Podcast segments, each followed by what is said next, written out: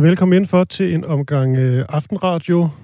Det er faktisk ikke normalt, vi sender om fredagen, men det gør vi altså i dag, og det bliver her mellem klokken 20 og 21. Så en enkelt time får I med mig, vært Christoffer Lind.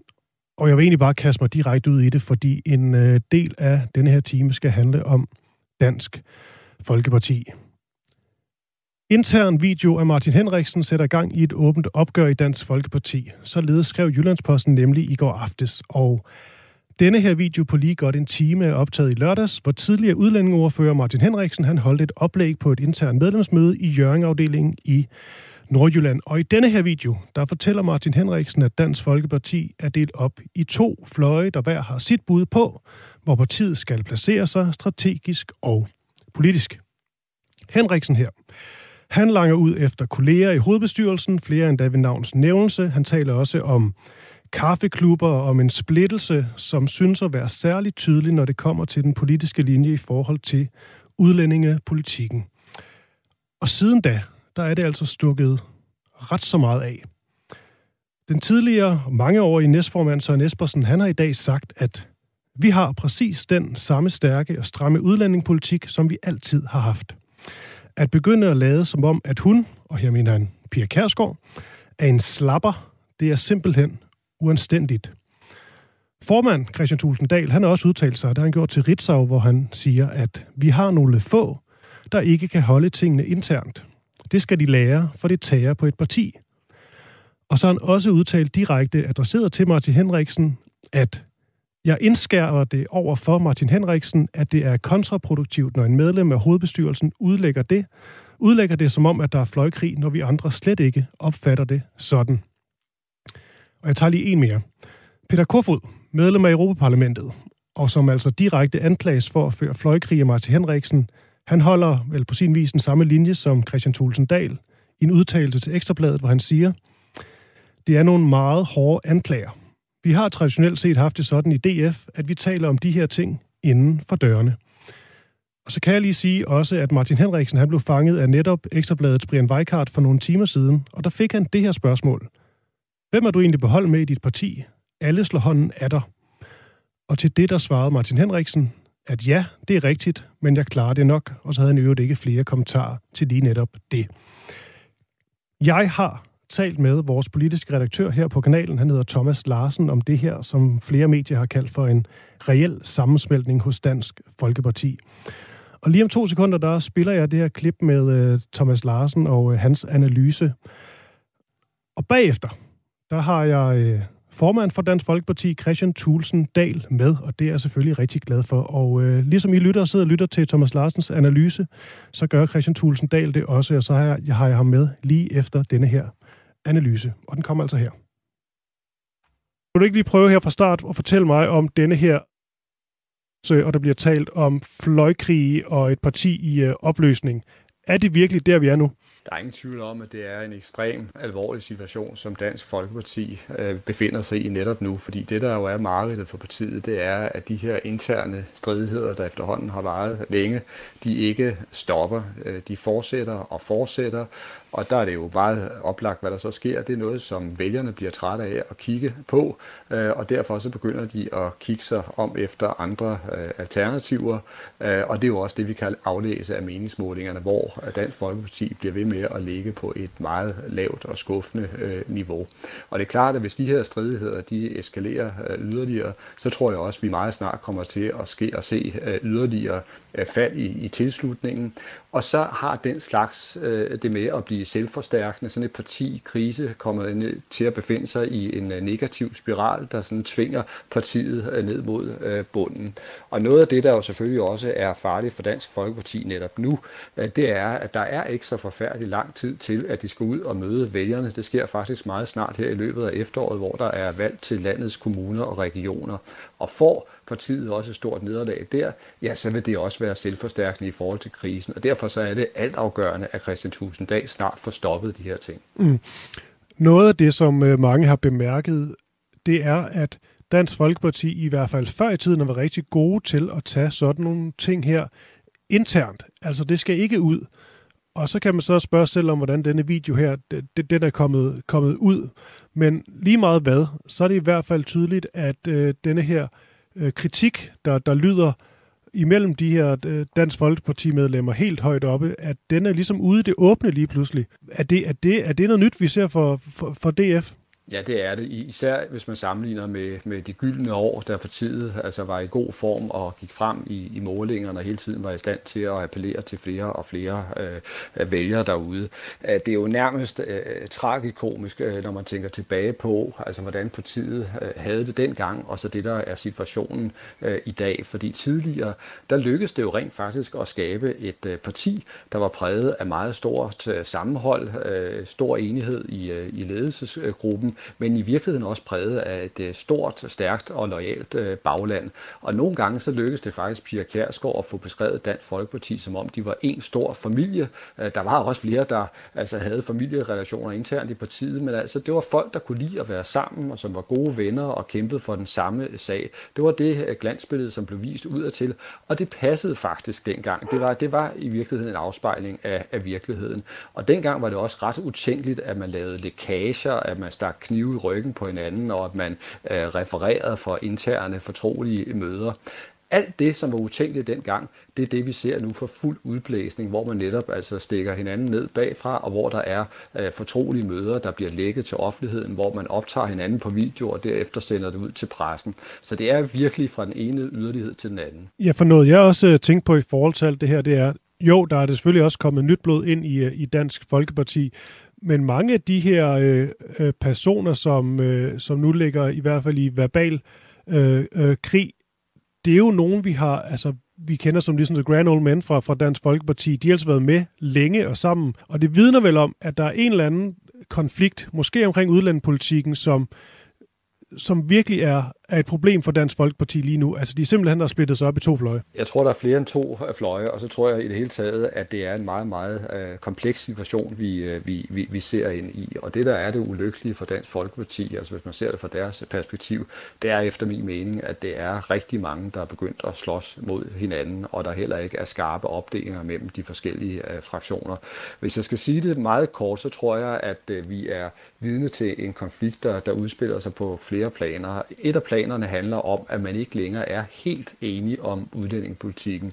Øh, der er nogen som Martin Henriksen, der ønsker, at man skal køre altså en endnu strammere kurs, og det ønsker han blandt andet, fordi Dansk Folkeparti jo for første gang altså har fået en ny konkurrent på banen, og det er nye borgerlige, der laver indhug på Dansk Folkepartis vælgerskare, og også nogle gange ved at overbyde øh, Dansk Folkeparti i udlændingepolitikken. Og en som Martin Henriksen, han mener, at man skal gå op mod det, og det vil sige altså også i endnu højere grad blive et øh, strammere strammer parti. Og så er der andre, der er betænkelige ved den øh, udvikling, øh, og som ikke mener, at man skal gå ind i en øh, hård konkurrence med nye borgerlige. Så der er altså en konflikt der omkring øh, udlændingepolitikken, som er ny internt i Dansk Folkeparti. Men derudover, så er der altså også nogle magtkampe, der er i gang i øjeblikket, som simpelthen handler om, hvem er det, der skal have magten i partiet?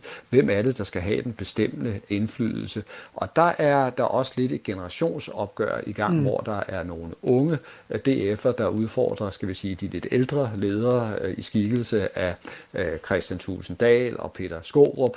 Men det er mere broget end som så. Altså, der er også nogle fraktioner omkring Morten øh, Messerschmidt, som jo indtil for meget kort tid siden stod til at blive partiets kommende leder og ubestridt var partiets kronprins. Men den retssag, der har været, den dom, der har faldet, nu ved jeg godt, han har anket den, den har jo i virkeligheden også skabt en enorm usikkerhed omkring hans kandidatur. Så alt er lige, lige nu i spil i Dansk Folkeparti. Thulesen Dahl, han har jo øh, han har meldt sig på banen, eller hvad man nu skal sige, og øh, har blandt andet udtalt, at øh, vi har nogle få, der ikke kan holde tingene internt. Det skal de lære, for det tager på et parti.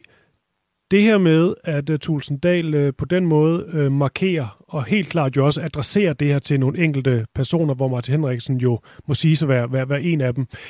Hvad siger det dig, at Tulsendal har behov for ligesom selv at komme på banen nu? Christian Tulsendal, han er en meget gavet og, og, og, og dreven politiker, og han kan jo godt se, at øh, partiet i øjeblikket styrer mod øh, katastrofen og styrer mod afgrunden, og derfor så prøver han af alt magt at, at få stoppet de her konflikter og få lagt øh, låg på uroen.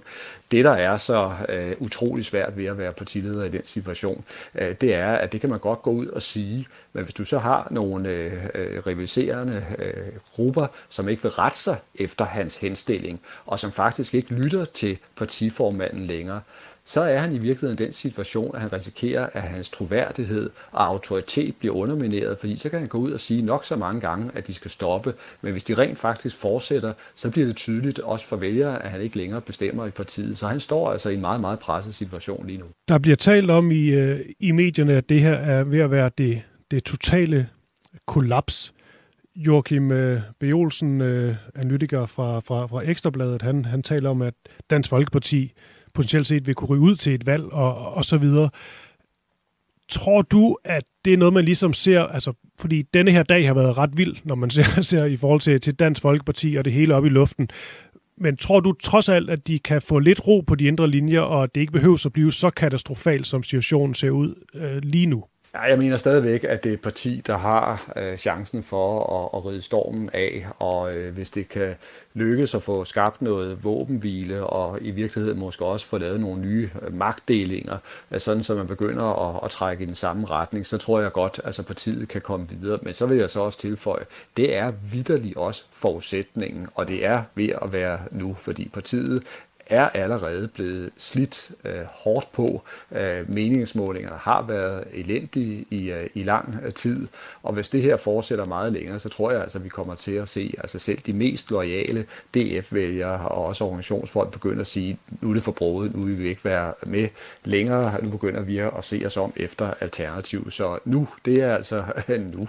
Altså DF er ikke sikker på sin eksistens. Altså, og det er der i princippet ikke nogen partier, der er længere, fordi i forhold til tidligere, så er vælgerne ganske enkelt ikke så lojale mere, så hvis et øh, parti groft sagt går op i hat og briller, ja, så forsvinder vælgerne altså i sidste ende. Og hvis man skal komme på nogle øh, eksempler på partier, der er forsvundet, ja, så kan man for eksempel pege på, på Centrumdemokraterne, CD, der også sådan imploderet, kan man sige, som øh, parti, og, og så fuldstændig forsvandt. Og ved sidste folketingsvalg, der så vi jo også, hvordan øh, Liberal Alliance øh, faldt fuldstændig sammen, og hvordan partilederen Anders Samuelsen jo ikke engang blev valgt til Folketinget. Så der er simpelthen en grænse for, hvor meget uro vælgerne i sidste ende vil øh, acceptere. Og det viser også lidt om, hvor hurtigt det går i politik. Det er alligevel ikke mange år siden, man kan huske, hvordan efter et folketingsvalg, at øh, hele Danmark lige pludselig var gul. Det er en nedtur af, af nærmest historiske øh, ja. dimensioner, øh, og det er også en, øh, nedtur, der er sat ind med en øh, overraskende styrke, ikke bare for, for DF'erne selv, men i virkeligheden er der mange politikere på Christiansborg, som også sidder lidt, lidt undrende og ser på, at, øh, at DF har kunne tabe så meget terræn, som det er tilfældet. Øh, det er simpelthen kommet bag på folk. Også fordi, at hvis vi kigger tilbage på forhistorien, så lykkedes det jo faktisk for DF igennem 20 år at være en stadig voksende succes. Det var faktisk en meget stor præstation. Altså år for år, der var partiet i stand til at stå stærkere og stærkere, og man gik frem ved, ved, ved valgene. Det er hele den historie, som man er ved at tabe på gulvet nu. Et sidste spørgsmål, Thomas Larsen, og øh, på en eller anden måde, det er, det, det, det er gratis, men du kan lige prøve. Det er jo fordi, når der, når der sker det her, og man tænker, det der er brug for, det er øh, ro på de indre linjer, få øh, opgør med de her fløjkrige. Der er det det, man nogle gange tyr til, det er netop at skifte, skifte formanden ud. Jeg, jeg siger ikke, det er der, vi er, men hvis vi leger med tanken om, at Christian Tulsendal, han skal erstattes. Nu var Messerschmidt jo på mange måder ikke kan blive, kan blive den. Han var jo en oplagt kandidat, men det kan jo vel umuligt blive ham oven på, øh, på, på denne, her, denne her dom, han dog har anket. Er der overhovedet nogen, der sådan står klar i kulissen, som vil kunne, øh, kunne tage over? Jamen, det er også et af partiets øh, store øh, problemer, og på den måde så tårner problemerne så op for partiet i det, i det hele taget, fordi der er ikke nogen øh, klar øh, formandskandidat, øh, som kunne tage over øh, efter Christian Tulsendal lige nu, og det er også derfor, at de mere besindige kræfter i partiet mener, at det er helt afgørende, at han får lov til at fortsætte, fordi der er ikke nogen, der har hans erfaring og faglige indsigt og altså øh, føling med, med partiorganisationen, øh, selvom der selvfølgelig også er en stor skuffelse over, at det er gået øh, så galt, som, som, som det er. Øh, der er stadigvæk øh, nogle øh, i øjenfaldende talenter i partiet. Peter Kofod er en af dem, men altså det vil være et meget, meget stort øh, skridt, og også en, øh, en meget stor satsning, hvis han pludselig skulle øh, tage over, og det tror jeg heller ikke på kommer til at ske. Som dog prøver lidt at, øh, at, at Peter Kofod, jeg så bare, han, han udtalte, at det, han, han, han ærger sig over de her angreb, så han prøver da i hvert fald på en eller anden måde at, at finde et fælles fodslag. Men vi, og, og det er noget af det, der måske ja. kan bringe partiet øh, videre. Det er lige præcis, hvis en Christian Tusinddal, altså han får ragt hånden ud til en Peter Kofod og nogle af Peter Kofods støtter, og så de begynder at, at trække i den, i den rigtige øh, retning og den samme øh, retning. Hvis det ikke lykkes, så, øh, så er det altså en, et, stadigvæk en meget, meget svær tid, som partiet ser ind i. Tak for analysen, Thomas Larsen. Ja, her var det altså øh, politisk redaktør her på kanalen, Thomas Larsen. Og med sådan lidt øh, trummelyd, så vil jeg gerne sige god aften til dig, partiformand Christian Thulsen Dahl. Tak fordi du kom med, Christian. Ja, god aften. Det, det var så lidt. Og hvad er det? Det er dejligt, det her Thailand nogle gange, ikke? Altså, man går, du går simpelthen så klart igennem. Det er jo som, det er det er jo som, som du var her. Nå. Der er noget, der lykkes, det er godt. Og øh, ja, du lyttede jo med her, Christian Thulsen Dahl, og det har jo været en øh, travl dag for dig, går jeg ud fra. Så skal vi ikke bare øh, kaste os ud i det? Bestemt. Noget af det, han siger her, øh, Thomas Larsen, det er, at alt det, som var utænkeligt dengang, det er det, vi ser nu. Og her der taler han om de her lækager, knive i ryggen, og dermed at referere fra fortrolige møder osv. Så, så med det øh, en mente, altså, har du mistet grebet om, øh, om dit eget parti, Christian?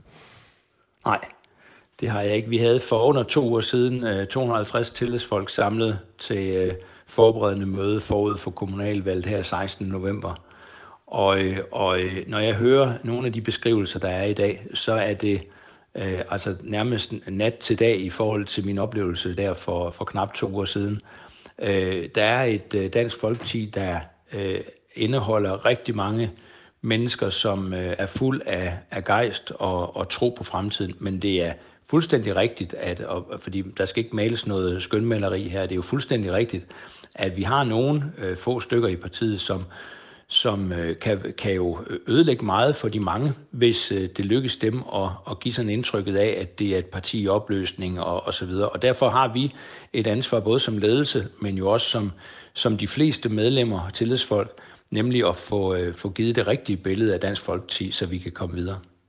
Men det kan vel også på den anden side, i hvert fald for, for sådan en som mig, lyde som om, at du lidt maler et, et skønmaleri om, hvordan det går i øh, Dansk Folkepartis, øh, hvad skal vi sige, bagland. Jeg så også en analyse i Jyllandsposten i dag, hvor der også stod, at Christian Tulsendal åbenlyser ved at miste grebet om partiet. Og det er vel henvisning til, at ledelsen måske ikke rigtig er i synk med baglandet, så I måske, jeg ved ikke, om I har lukket øjnene, men I måske ikke rigtig ser denne her utilfredshed, der, der, der hersker flere steder? Nej, altså jeg tror simpelthen bare, man får blandet mange ting sammen, øh, og det er der ikke noget mærkeligt i. Altså den diskussion, vi har haft i dag, består i, hvorvidt der er en uenighed om udlændingepolitikken. Øh, og, øh, og det har vi så gjort klart øh, fra jo øh, Folketingsgruppens side, at det er der overhovedet ikke. Altså vi har øh, nogle få stykker, Thomas Larsen sagde det jo ganske rigtigt, øh, Martin Henriksen eksempelvis, som, som jo åbent siger, at han ønsker en anden linje, han ønsker en, en, en, en hårdere linje, altså hvor man øh, går i en, øh, en konkurrence med nogle andre partier, og det har vi jo valgt øh, fuldstændig klart at sige, at det ønsker vi ikke. Vi ønsker at holde fast på den udlændingepolitik, som vi mener har været den rigtige for Danmark, og vi har stået for i, i mange år. Selvfølgelig skal den hele tiden pusses af og udvikles og diskuteres i forhold til de øh, udfordringer, vi står med. Men, men grundlæggende synes vi, det er vigtigt, at, at også i en tid, hvor DF har været presset vælgermæssigt, at man ved som dansker, hvor DF står, og vi ikke begynder pludselig at skulle opfinde nogle nye politiske ting. Øh, altså, vi er jo dem, vi er. Vi tror på det, vi tror på. Og så bliver det blandet ind selvfølgelig i, i en almindelig situation efter folketingsvalget i 19, og det er jo det gamle ordsprog, der er, at man siger, der, at, at når, når, øh, når krybben er, er tom, så bides hestene. Og, og det er jo bare det, der sker. Altså, at når man er i en situation, hvor tingene går, går en bestemt vej, jamen så er der mange ting, der bliver problematiseret, som aldrig vil blive problematiseret, hvis det, hvis det går øh, fremad. Øh, og nu har vi så været i, i mange år været i en situation, hvor alting er gået fremad, og alt er blevet talesat som om vi nærmest var geniale, og, og alting gjorde, gjorde alting rigtigt. Og nu har vi altså haft et par år, hvor det har været den modsatte situation.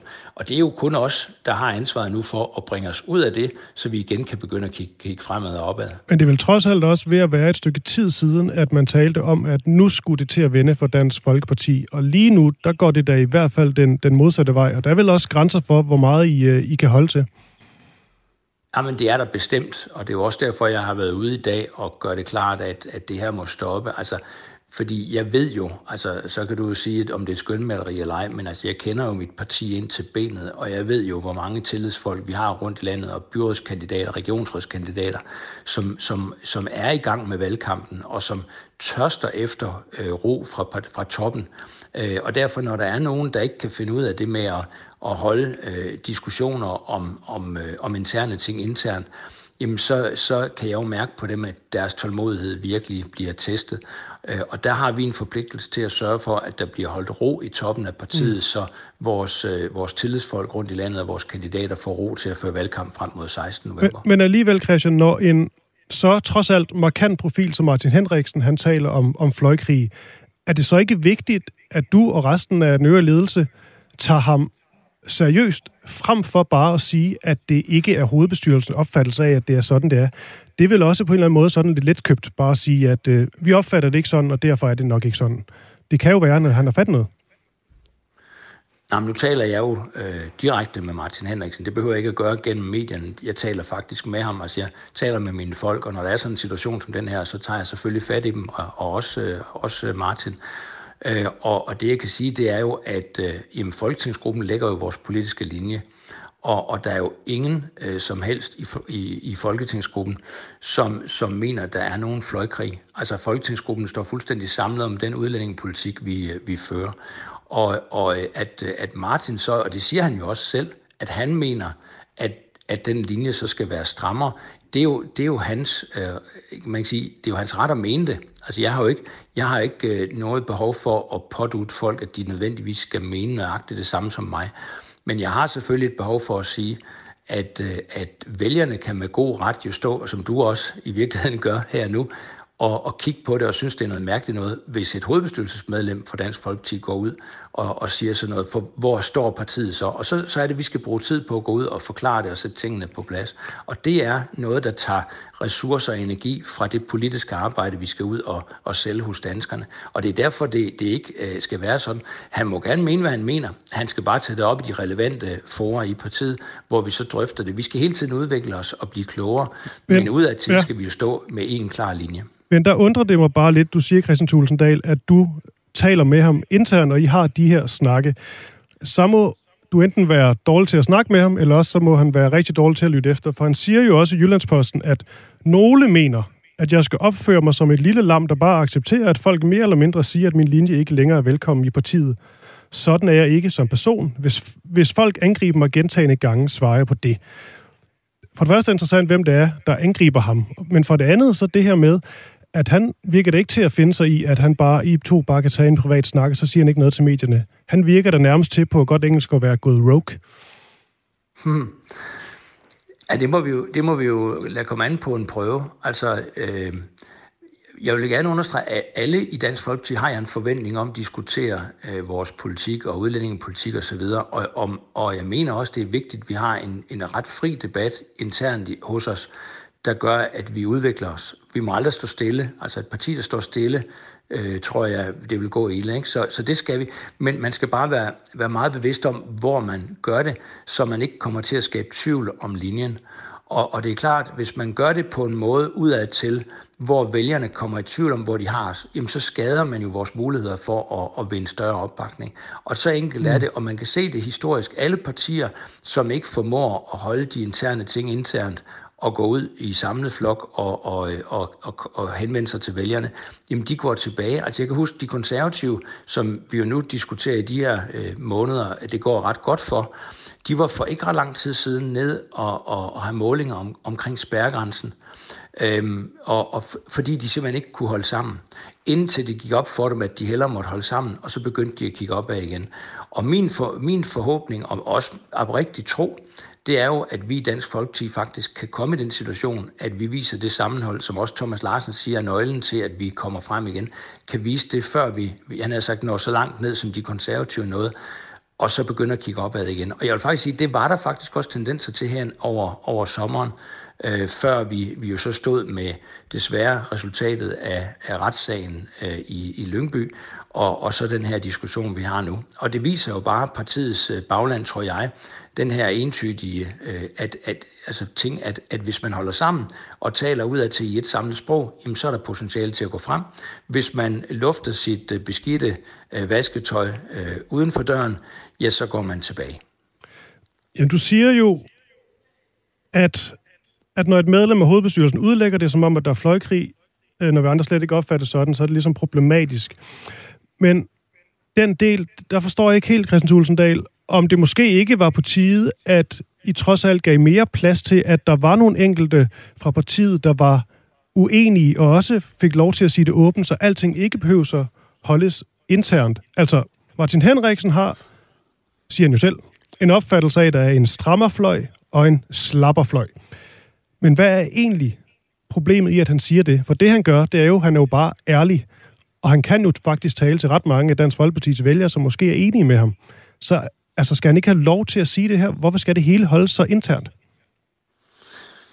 Jamen, alting skal heller ikke holdes internt. Altså, jeg, øh, jeg kan jo godt lide, når folk skriver læserbreve, og når de kommer ud og diskuterer tingene, og der skal jo også være en mulighed for at diskutere, hvordan løser vi fremtidens udfordringer? Så hvis vi kan se, at for eksempel afghanere, de vil begynde at strømme ud af Afghanistan, jamen hvad gør vi så? Hvordan, hvordan hjælper vi dem, der tager fra Afghanistan, uden de nødvendigvis skal til Danmark osv.? Det skal, hvordan påvirker islam vort land? Øh, spisevaner, øh, religiøse særhensyn osv.? Det skal vi jo kunne diskutere hele tiden. Det har bare ikke noget at gøre med at i tale sætte det, som om der er fløjkrig i et parti, der ikke er fløjkrig i. Altså, man skal, jo ikke, man skal jo ikke som tillidsmand i Dansk Folkeparti gå ud og sige, der er fløjkrig, når der ikke er det. Og når Folketingsgruppen fastlægger politikken, og vi er enige om den politik, vi, vi, vi kommer ud og henvender os til danskerne med, jamen så skal man jo også stå, stå vagt om det. Så skal man jo ikke skabe tvivl om det. Og det, så det, jeg tror meget, at det her, det handler ikke så meget om, man kan diskutere politik eller ej, fordi det er meget stor tilhænger af, at man skal kunne, for det er måden at udvikle sig på. Det handler om metoden, man i virkeligheden vælger at gøre det. Og der skal man selvfølgelig sørge for, når man har en tillidspost i partiet, så skal man sørge for at motivere andre, øh, bygge tingene op, skabe sammenhold i partiet. Man skal ikke gøre det modsatte. Og det gælder uanset om det er Martin Henriksen, eller det gælder nogen, som han... Men i, men i, men i det her tilfælde handler det vel også om, at han øh, groft sagt øh, skulle have holdt sin mund. For hvis han har nej, de her holdninger... Nej Nej, så vil han jo brænde inde med dem, hvis han ikke siger det højlydt. Nej, og nu siger han det så med, og det ender så med en lækket video og alt det her. Men det er vel også fordi, at han ikke har kunne sige det mere åbent, eller har tur måske? Nej, hvad så? Nej, altså, det, sådan, sådan, sådan ser jeg ikke på det. jeg mener ikke, det er et spørgsmål, om man skal holde sin mund. Jeg mener faktisk godt, man kan deltage i debatten, også om udlændingepolitik, uden at gøre det til en diskussion af, hvorvidt der er fløjkrig eller, eller forskellige holdninger i, i Dansk Folkeparti. Altså, man kan jo bare diskutere indholdet. Man kan jo bare diskutere politikken. Man behøver ikke at gøre det til en, en diskussion om, hvorvidt der er nogen, der er enige med en, eller andre, der ikke er. Man kan jo bare diskutere det. Man kan jo diskutere, hvordan sikrer vi, at øh, skolebørn, der vokser op, de stadigvæk øh, i december måned går hen i kirken øh, som en del af deres øh, decemberundervisning. Hvordan sikrer vi, at øh, det ikke er halalkød, der dominerer, men man har de spisevaner også med svinekød, vi er vant til i de danske børnehaver og institutioner i øvrigt osv. Ikke? Vi kan diskutere, hvordan vi sikrer, at der ikke bliver delt øh, svømmeundervisning, fordi der er nogen, der ønsker særansyn, eller de ældre, der skal have ordentlig pleje og omsorg. Altså man kan diskutere alt muligt. Øh, man kan bare diskutere det. Jeg tror mere, det her det er et spørgsmål om måden, det, man gør det på, og ikke om man gør det. Fordi, altså, så vidt jeg lige erindrer, så er der da trods alt en del partier, som står ret stærkt, selvom partilinjen den, øh, den diskuteres også i det åbne. Altså om det så er Venstre, hvor der er store uenigheder om sådan noget landbrug kontra grøn omstilling, eller Socialdemokratiet faktisk med udlændepolitikken, eller også en som Ida Augen for Socialdemokratiet, hun mener da i den grad, at den grønne omstilling den går for langsomt, og taler også åbent om det, men det gør jo ikke, at Socialdemokratiet de er i knæ. Så spørgsmålet er det også, om det ikke var en mulighed for Dansk Folkeparti at være knap så bange for at diskutere udlændingepolitikken i, i det åbne? Nej, men jeg, jeg synes faktisk lige, du understregede min pointe fra før. Altså med det, du sagde der. Fordi det er jo lige præcis det, der er min pointe. Det er, at man sagtens kan diskutere indholdet, altså det politiske. Problemet er ikke, om man diskuterer øh, klimapolitikken, og, og, og man måske kommer ud med en, en holdning, der, der sådan lige øh, fremmer diskussionen. Men var der da ikke indhold i det, Martin Henriksen han kom med? Det var da jo, trods alt en time jeg, lang snak. Jo, jo, men jeg tror ikke, du helt hørte, hvad jeg sagde før, Mel. Øh, altså respekt, fordi det jeg jo sagde før, det var, at det var ikke det, om man diskuterer indholdet. Det er det måden, man gør det på. Fordi det er klart, hvis man gør det i en, i en kontekst, i en sammenhæng, der handler om, hvorvidt der er splittelse i et parti, så har får det en anden karakter, end hvis man diskuterer hjemsendelsespolitikken i sig selv. Og der er jo ikke noget problem i at tage en diskussion om, hvordan sikrer vi for eksempel en god hjemsendelsespolitik, så vi rent faktisk sikrer, at nogle af de borgere i vores parallelsamfund, i vores ghettoer i Danmark, som helt åbenlyst ikke passer ind, og som øh, gør Danmark i områder, til, til, altså hvor vi har områder i Danmark, der ikke ligner Danmark, hvordan sikrer vi i virkeligheden, at nogle af de mennesker kommer tilbage til deres oprindelige hjemland? Det kan man jo sagtens diskutere, men det skal bare ikke gøres i en sammenhæng, hvor det så handler om, at man tager diskussionen, fordi man er uenig med nogle andre i sit eget parti. Men kan og du derfor ikke? tror jeg ja. virkelig, at når, når du henviser til mm. andre partier, at de selvfølgelig har en politisk debat om tingene, og Ida Augen, og hun er, jeg tror, hun er socialdemokrat nu, øh, og også. hun er både i ja. SF og de radikale, og nu Socialdemokratiet taget diskussionen omkring klimapolitikken, og hun kan nok ikke være lige så enig alle tre steder, men nu er hun så i Socialdemokratiet. Altså, men så længe det handler om klimapolitikken, så er det jo det, folk forholder sig til. Hvis det nu handlede om, at hun gik ud og sagde, at hun er uenig med, med partiets klimaoverfører, eller hun er uenig med Mette Frederiksen, så vil det have en helt anden karakter. Så det, det, det er jo det, der men, er pointen her. Men, det er, ja, ja, det er på. folk diskuterer mm. politik, men lad der være med at gøre det i en sammenhæng, hvor man skal gøre det op imod sine egne. Men så skal du bare lige forklare mig, hvordan Martin Henriksen han ville kunne have sagt det her, hvor han kritiserer udlændingepolitikken, uden at du vil kritisere ham for at gøre det i i det åbne, og uden at Søren Espersen vil angribe ham, fordi at Søren Espersen føler, at han angriber Pia Kærsgaard. Altså, hvordan vil han kunne have formidlet det her budskab på en måde, som I vil kunne acceptere som parti? Jamen, det synes jeg, han har gjort masser af gange. Altså, det tror jeg sådan set ikke er nogen særlig stor kunst. Altså, det, det kender jeg ham godt nok til, at det, her, det kan han sagtens gøre. Så, så det, det tror jeg kommer helt af sig selv. Jeg tror, det handler om, at man fokuserer på den politiske debat, i stedet for at handle om, Altså i stedet for, at det kommer til at handle om, om man er i, i, i, i opposition til nogle andre. Øhm, så, så det handler jo meget om, at man simpelthen sætter sig ned, øh, og, og jeg synes, at man overalt i Dansk Folkeparti skal sætte sig ned og diskutere politik, diskutere, hvordan man udvikler vores politik, og diskutere, hvordan den kan den i virkeligheden kan fremmes bedst muligt. Øh, og der vil man da samtidig komme til at sidde og diskutere, hvor man kan sige, at det ikke en til en er lige præcis det, vi har som politik i Folketingsgruppen, men det udvikler jo også kun partiet. Der, hvor det går galt, det er der, hvor man siger, at nu mener vi et eller andet, fordi det så er op imod nogle andre i partiet. Det skal man selvfølgelig ikke gøre, man skal holde sig til det politiske indhold. Så tror jeg i virkeligheden kun, det, det fremmer tingene, og det udvikler os. Christian, øh, her snart til sidst, så vil jeg bare lige sige, der er jo noget, jeg, jeg altid har haft respekt for i forhold til Dansk Folkeparti, og det er jeres evne til at stille op i medierne, også når øh, lokummet brænder. og, øh, og så er jeg også imponeret over jeres evne til at altid lyde ufatteligt rolig omkring situationen, ligegyldigt hvor dramatisk det bliver portrætteret øh, rundt omkring i, i medierne. Men jeg tænker bare, i det her tilfælde, du virker fuldstændig rolig. Der er rigtig mange analytikere, der har talt om, at det er den største krise, partiet nogensinde har været i, at du potentielt set øh, er troet som formand osv. Er du ikke måske næsten lidt for rolig, når man ser på de her reaktioner, men også på, hvor mange af dine øh, partisoldater, der på sin vis er gået i lidt øh, verbal øh, infight i dag, altså tror du ikke, at det er på tide på en eller anden måde at hanke lidt op Jo, man kan sige, jeg gør bestemt meget for at hanke op. Det er jo også derfor, jeg går på banen i dag og, og, og prøver at sætte tingene på plads. Og også sætte tingene lidt ind i et øh, perspektiv. Øhm, men jeg tror, når jeg er rolig, så er det fordi, altså så er det jo grundlæggende også fordi, altså som jeg siger, det er mindre end 14 dage siden, vi har 250 tillidsfolk samlet her forud for kommunalvalget øh, 16. November og forberedt det.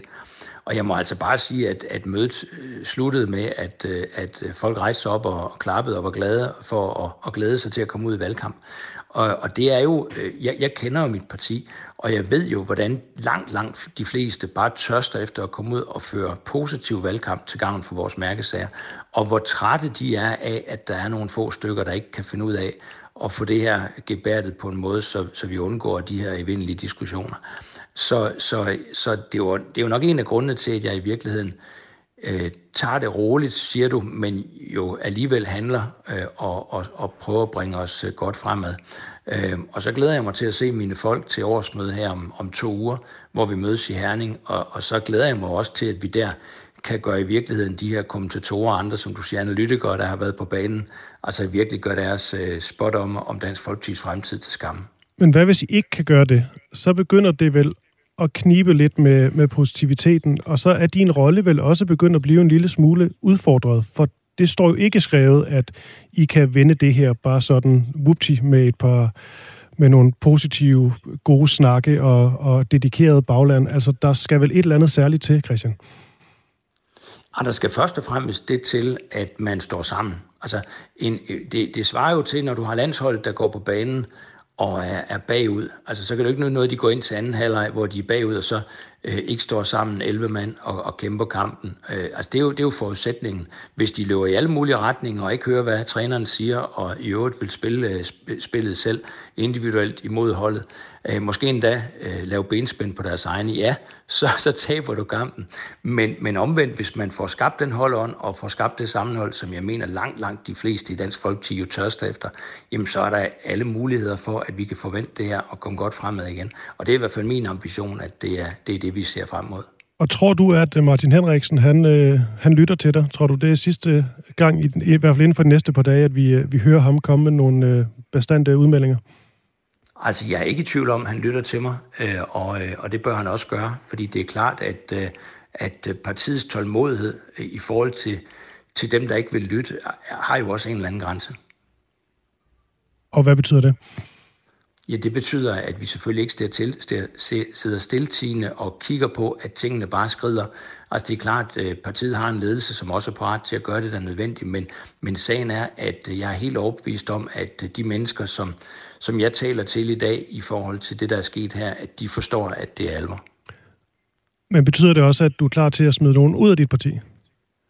Det, nej, det betyder, at vi har årsmøde om 14 øh, dage, og at vores medlemmer glæder sig til at komme til årsmødet og have en rigtig øh, fornøjelig weekend, hvor vi viser omverdenen, at vi kan stå sammen. Og, og den alvor, der er i, at det er det, vores parti gerne vil have, vi viser, øh, tror jeg også står klart også for de mennesker, som, som har været lidt ude øh, kan man sige, på kanten her i, øh, i de seneste dage.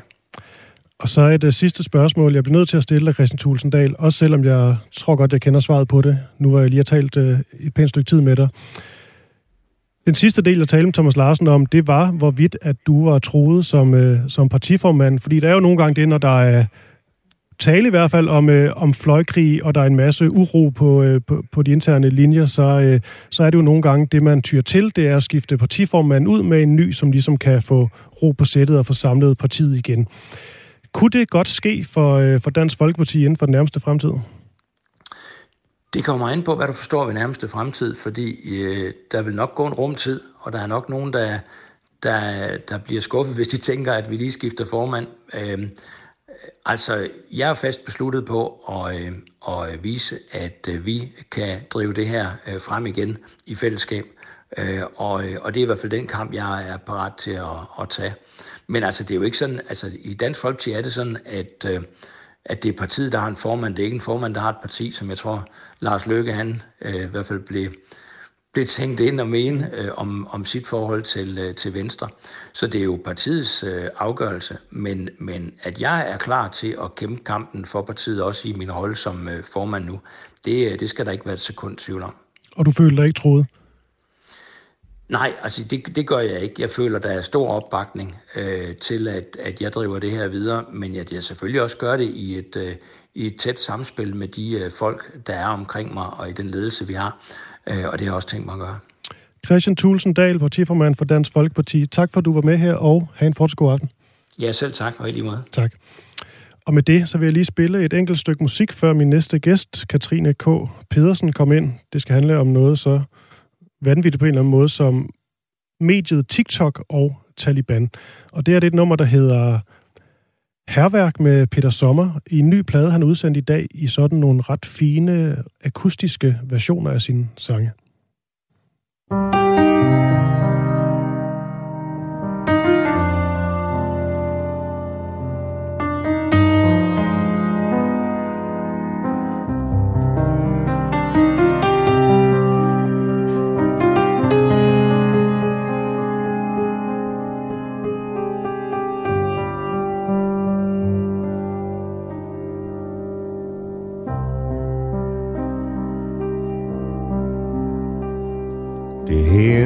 Var min løgn over løgn. Det her var mit herværk Jeg lagde det under din fod. Ubehageligt, når livet lige frem spreder ben. Og du kunne slet ikke få det ind i dit hoved. Du kunne slet ikke få det ned i dine ben. Jeg ved du rummer forsejlede talenter Jeg håber på at nogen stadig venter. I mellemtiden er nogen gået kold Jeg føler du er inde i en stime Og vader rundt. I den elfte time I mellemtiden er klokken slået tolv.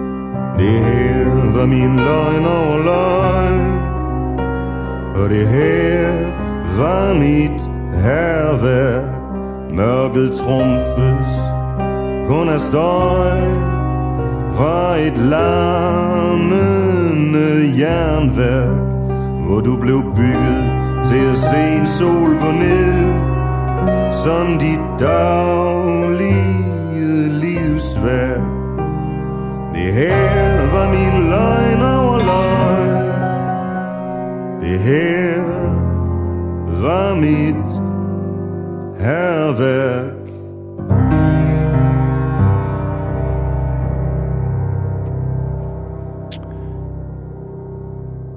Ja, en, øh, en mørk sag her fra, fra Peter Sommer, men øh, det er fra en blad, der hedder PSPHPT, og den er altså kommet i, i dag. Med det, så kan jeg sige velkommen til dig, Katrine K. Pedersen. Du er ekspert i digital kultur, og så har du gjort mig bevidst om et fænomen, jeg ikke anede eksisterede. Altså, gå på opdagelse i Talibans populære videoer. Det kan du simpelthen få frem ved noget så simpelt som en hurtig Google-søgning, hvis du søger på eksempelvis Taliban og TikTok. Og det her, det kan måske vidne om, at Taliban-propaganda simpelthen, den trender i disse dage. Og det er sådan noget, du har øh, set lidt nærmere på, øh, Katrine. Først og fremmest Taliban-propaganda og TikTok. Jeg tror lige, jeg skal forstå først og fremmest måske lige mediet TikTok. Kan vi starte der? Ja. Hvad er det? TikTok er et socialt medie, et øh, øh, kinesisk socialt medie, der blev lanceret i 2016, og formålet er egentlig at dele små videoklip, gerne med musik eller mm. dans. Så sådan i udgangspunktet meget uskyldigt? Ja. Men nu er det så på en eller anden måde blevet linket sammen med Taliban, og der kan man tale om to forskellige øh, øh størrelser. Denne her går på opdagelse i Talibans populære video-ting, man kan få øh, søgt frem. Hvad stussede du over, da du så det første gang? Jamen, det overrasker mig egentlig ikke, fordi det er et meget godt eksempel på, at algoritmer kan ikke læse en kontekst. Mm. Så øh, derfor så er algoritmen ikke klar over, hvad det egentlig er, indholdet, betydningen er. Og det virker jo absurd, når man ser sådan en Google-søgning. Mm. Øh, bare kobling af Talibans populære, at det ligesom bliver promoveret som noget, kom og gå på opdagelse. Mm det virker på, på alle mulige måder skørt. Også fordi TikTok på en eller anden måde i hvert fald øh, i mange sammenhænge er kendt som et medie, som rigtig mange børn og unge bruger. Ja. Øh, helt uskyldigt til at enten at følge deres yndlings-TikToker, eller selv at dele øh, billeder med hinanden, eller videoer med hinanden, hvor ja. de danser og synger, eller øver forskellige tricks. Og lad os så komme ind på, øh, på indholdet, kan vi vel godt sige, i ja. øh, nogle af de her, de her videoer. Hvad er det, man kan gå på opdagelse i? ja, altså det, det, det viser sig jo, at, at nogle af de øh, øh, memes, der har trendet, øh, sådan set i, i, på samme tidspunkt, som verden var i chok over, hvad der skete i Afghanistan. Mm. Det var memes af for, for eksempel Taliban-krigere, der spiste is for første gang, eller kørte i Tivoli, kørte i en karusel i Tivoli for første gang, i radiobiler, mm. eller besøgt et fitnesscenter for første gang. Øhm, så det var sådan nogle små videoklip, som på en eller anden måde øh, viste noget ekstremt absurd, i hvert fald i den aktualitet, vi befandt os i på det tidspunkt, der stadigvæk gør. Øhm. Ja, altså det var, jeg kan bare lige, jeg kan huske de der billeder, der, der så dem, det var jo, man havde læst så meget om uh, Taliban, og de har indtaget Kabul, og du så de her, de her mænd med deres uh, maskinpistoler, hvad har vi? Og så lige pludselig, så kom der sådan nogle videoer op, hvor de sidder på sådan nogle forlystelser, og ligner bare, de hygger sig. Ja. Men det var helt skørt. Ja. Men de er så, det skal jeg så lige forstå, altså så er der videoer op af det, som så på en eller anden måde kan være blive til børneindhold. Ja, men altså det er jo, internettet er jo en, en, en, en, en størrelse, som er svær. Det er jo et, et hav af alle mulige afsenderintentioner. Jeg plejer ligesom at anskue det, hvis man skal forstå den måde, som kommunikationen flyder, informationen øh, flyder, og den måde, som propaganda også gør. Så hvis man ser det som en pyramide, så kan man forestille sig, at der er nogen, der ligesom initierer en eller anden form for ideologisk eller politisk, måske mm. endda kommersiel øh, kommunikation, eller en, en, øh, en, en, en, et budskab, man gerne vil have ud. Så er der sådan en, en midtergruppe, som sådan set også er du og jeg, altså mm. der deler måske, fordi vi, nu taler vi jo også om det, så på den måde er vi også med til at booste det. Mm. Øh, det kan både være tilhængere, det kan også være øh, folk, som øh, deler det, fordi de synes, det er øh, vildt. Det kan være alle mulige forskellige typer af indhold. Så er der den brede gruppe i bunden, Øhm, og det er derfor, jeg bruger pyramidebilledet, fordi mm. det er børn og unge ud, øh, er faktisk den største internetbrugergruppe over i det hele taget. Så derfor er det selvfølgelig attraktivt at stille sig på denne her gruppe. Så hvis man laver noget indhold, der på en eller anden måde passer ind i en eksisterende mainstream humorkultur, som mm. er det her med det absurde, det flyver rigtig godt, det ekstreme, det mm. vanvittige, det er sådan lidt chokbaseret og alligevel humoristiske. Øhm, det flyver rigtig godt på internettet, og det er med til at tiltrække opmærksomhed i denne her opmærksomhedsindustri, som vi befinder os i, når vi er online. Ja. Og så vil jeg også bare lige knytte en lille kommentar mm. til det. Det er, det er der sådan set ikke noget nyt i. Øhm, fordi sådan har propaganda altid øh, mm. været øh, det her med at køre de her informa- en informationskrig, at altid fungerer på den her måde, at man bruger øh, chok-effekt, man bruger det absurde, det mystiske, det vanvittige til på en eller anden måde at få mm. folk til at reagere, eller stoppe op, eller blive øh, chokeret. Ja. Men noget, noget, der ligesom har floreret på det her folk kalder for The Dark Web. Det er sådan nogle forfærdelige halshultningsvideoer fra, fra IS. Øhm, og det har også haft sit helt eget øh, liv. Men der er det jo alligevel en skærende kontrast for noget så forfærdeligt, og så til nogle formentlig Taliban-folk, som sidder i en øh, forlystelsespark eller andet. Altså, det virker jo dybest set ret uskyldigt. Mm. Altså, der er nogen, der laver en analyse af de her memes, af den her trend, øh, som er ret stor, og det er ikke kun på TikTok, det er også på sådan et, et, et, et, en platform som Instagram, som jo også er et visuelt medie. Øh, der er nogen, der simpelthen kalder det, at det er jo om det så er Taliban, der har produceret det, eller hvad, det er sådan set ligegyldigt, men det er jo i hvert fald måske med til at, mm. og, øh, og, øh, hvad hedder det, at, at hjælpe Taliban i denne her nye strategi om at ligesom at skabe et meget mere, et helt andet Taliban 2.0, hvor det måske også forsøger, i hvert fald i forhold til det, vi i forvejen ser, at fremstå mere menneskeligt. Så på den måde kan man jo sige, at det er med til at supportere, om det så er intentionelt, eller om det er alle dem, der sidder med til at booste online. Som ja, fordi det var faktisk mit, uh, mit næste spørgsmål. Altså, hvorvidt det her bliver brugt til at simpelthen rekruttere nye medlemmer, og hvorvidt Taliban selv, ligesom man kan sige, øh, står bag det her. Men det lyder til, at det er, det er stadig lidt mudret at finde ud af. Jamen altså, det er sådan set det samme som det, vi så med Paludan. Han stillede sig også på børneflokken til en start for ligesom at bryde igennem til pressen og få opmærksomhed. Ja. Øhm, om det var Paludans strategi til en start, eller om det var den gamer, der bragte ham frem i Fortnite-miljøet blandt øh, helt unge børn, det er jo ikke til at sige. Det må vi jo enten spørge Paludan eller Taliban om, uden nogen sammenligning i øvrigt. Men det er jo den her form for... Øhm, altså, den her, altså, børneflokken er bare blevet en attraktiv størrelse, mm. når man gerne vil ud med et budskab. Og det er også, når man gerne vil ud med et ekstremt budskab, værende højre radikalt, eller i det her tilfælde en terrorgruppe. Fordi hvad skulle jeg tænker dog, altså, hvad, helt præcis, hvad er det, de skal få ud af det Taliban? Fordi jeg tror da, håber jeg da, trods alt, at de fleste børn, der ser nogle af de her videoer, altså ser de det også med det med lidt humor. De ser vel ikke, at øh, okay, nu skal jeg øh, ned og slås sammen med nogle Taliban-krigere. Nej, men det er heller ikke sådan, propaganda foregår. Propaganda er jo også en måde at påvirke information og vinde øh, sympati. Mm. Øhm, og jeg vil sige, som en 13-årig sagde til mig, øhm, han sagde, jeg tror, de deler det her for, at vi skal synes, de ikke er så onde.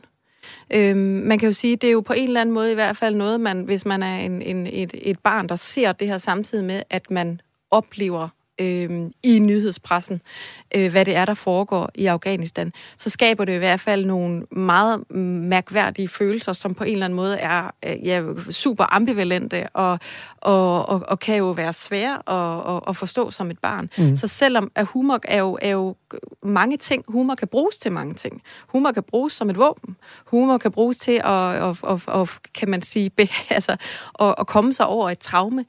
Øh, men under alle omstændigheder, så sætter det jo nogle følelser i gang. Ja. TikTok, det er jo et, øh, et kinesisk medie, som øh, på meget, meget hurtig tid voksede sig gigantisk stort. Øhm, og ja, der er også meget debat om, øh, om TikTok, og hvorvidt de, øh, de stjæler brugernes informationer, og, og alt det her. Der er også nogen, der har boykottet dem. Men trods alt TikTok og så Google, jeg kunne bare ikke forestille mig, at de på nogen måde har lyst til at blive associeret med, med Taliban, eller at folk de bruger der, deres medier til på en eller anden måde at komme i kontakt med Taliban på den måde. Er der blevet gjort noget? Nej. Altså, man kan, jeg tænker stadigvæk, det kan være der i mellemtiden, men, øh, men jeg tænker stadigvæk, hvis man googler TikTok og Taliban, så kommer der denne her annonce op, mm. øh, som der også vil gøre, hvis man googler, øh, hvad ved jeg, Justin Bieber og TikTok. Øh, gå på opdagelse i populære øh, mm. øh, videoer af Justin Bieber eller med Justin Bieber. Så det er jo sådan set bare et, en, en kategori, der der, der, er, der, der sorterer. Ja. Øh, og igen det her med, at en algoritme går ikke ind, og, og, og det er også derfor, humor er et fantastisk redskab mm. i denne her øh, propaganda på internettet, fordi det er rigtig svært at fange, det er mm. rigtig svært at afkode. Det samme med slang. I det hele taget så er sproget jo en, en, en finurlig størrelse, fordi man kan virkelig... Øh, altså, man kan, man kan gemme mange ting i, øh, i altså bruge det som en trojansk hest mm. til faktisk at påvirke. Nu kan du se, at vi står og taler om det her. Øh, det er noget, der er trendet. Det er noget, man på en eller anden måde har, har enten grint af eller synes har været absurd. Men det er i hvert fald noget, også som verdenspressen har taget op og lavet en analyse af. Men kunne de ikke, lad os bare sige, jo både Google og TikTok med alle deres muskler, altså for det første burde de jo vide det her.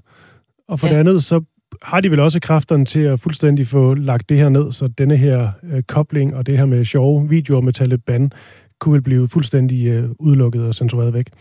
100 procent. Og det synes jeg er meget interessant, for det har vi jo set med covid-19 og den pandemi, vi har. Den måde, som øh, i hvert fald øh, Google har været ude og bruge deres censuralgoritme. I hvert fald ifølge dem selv, ifølge øh, YouTube, har de faktisk haft en succesrate, der var ret høj. Mm. Øhm, det er selvfølgelig også fordi, at de har haft, øh, øh, øh, hvad hedder det... Øh, de, de, de har haft mulighed for at gøre det, fordi de også har haft politisk opbakning til det. Øhm, det er alt sammen en prioritering. Der er rigtig meget, der godt kunne blive ryddet op i, og der er rigtig meget, som, har, som vil være øh, fornuftigt og blive bedre til at sortere i. En ting, som, som jeg synes er interessant, i hvert fald hvis man befinder sig i Danmark, det er, at, øh, at de her algoritmer bliver kun trænet på engelsk. Mm. Øhm, så det i sig selv gør jo også, at det er rigtig svært at få bugt med sådan noget her, øh, i hvert fald i forhold til danske børn, hvis vi skal se det ud fra et, et, et, øh, et digitalt børnekulturs øh, synspunkt. Ja. Ikke? Og det betyder jo også, øh, fordi der er jo selvfølgelig flere veje at gå og helt bare lægge det ned, men der kunne jo også være en eller anden disclaimer eller et eller andet, altså hvor man måske lige markerer, at de her mænd, der er på den her karusel, de er altså inden for en øh, organisation, der hedder Taliban, og de står bag det og det og det. Ja. I hvert fald, hvis man, hvis man, hvis man ser det, det, man kan se det, man kunne anskue det fra mange perspektiver.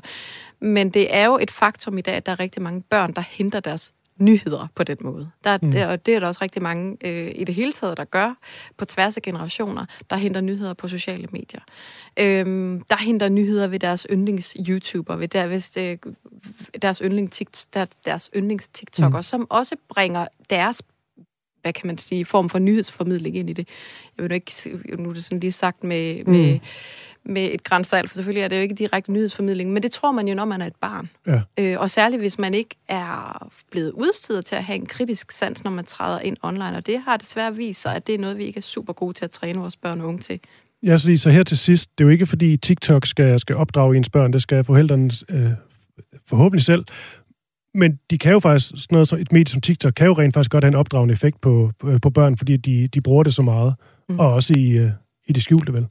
Nå jo, men altså hvis vi tænker over, at, at man kan påvirke med markedsføring, man kan få folk til at købe noget bestemt, eller man kan få folk til at synes noget bestemt på mm. forskellige måder med notching, eller øh, øh, markedsføring generelt, eller påvirkning i andre situationer, så må man jo også øh, så må man jo også blive nødt til at tage det her alvorligt og forstå, at selvfølgelig ja. er der jo en påvirkning, og selvfølgelig er der noget, som vi skal blive bedre til at tale om med vores børn. Og det ved man, det kan man jo kun, hvis man er opmærksom på, at det her det foregår. Ja. Og det bliver de, øh, de sidste ord en uh, spændende og også lidt for, forstyrrende lille sag, det her. Katrine K. Pedersen, ekspert i digital kultur. Stor fornøjelse. Tak for det. Til tak. Og med det så er Aftenradio slut for i aften. Nu er nyheder.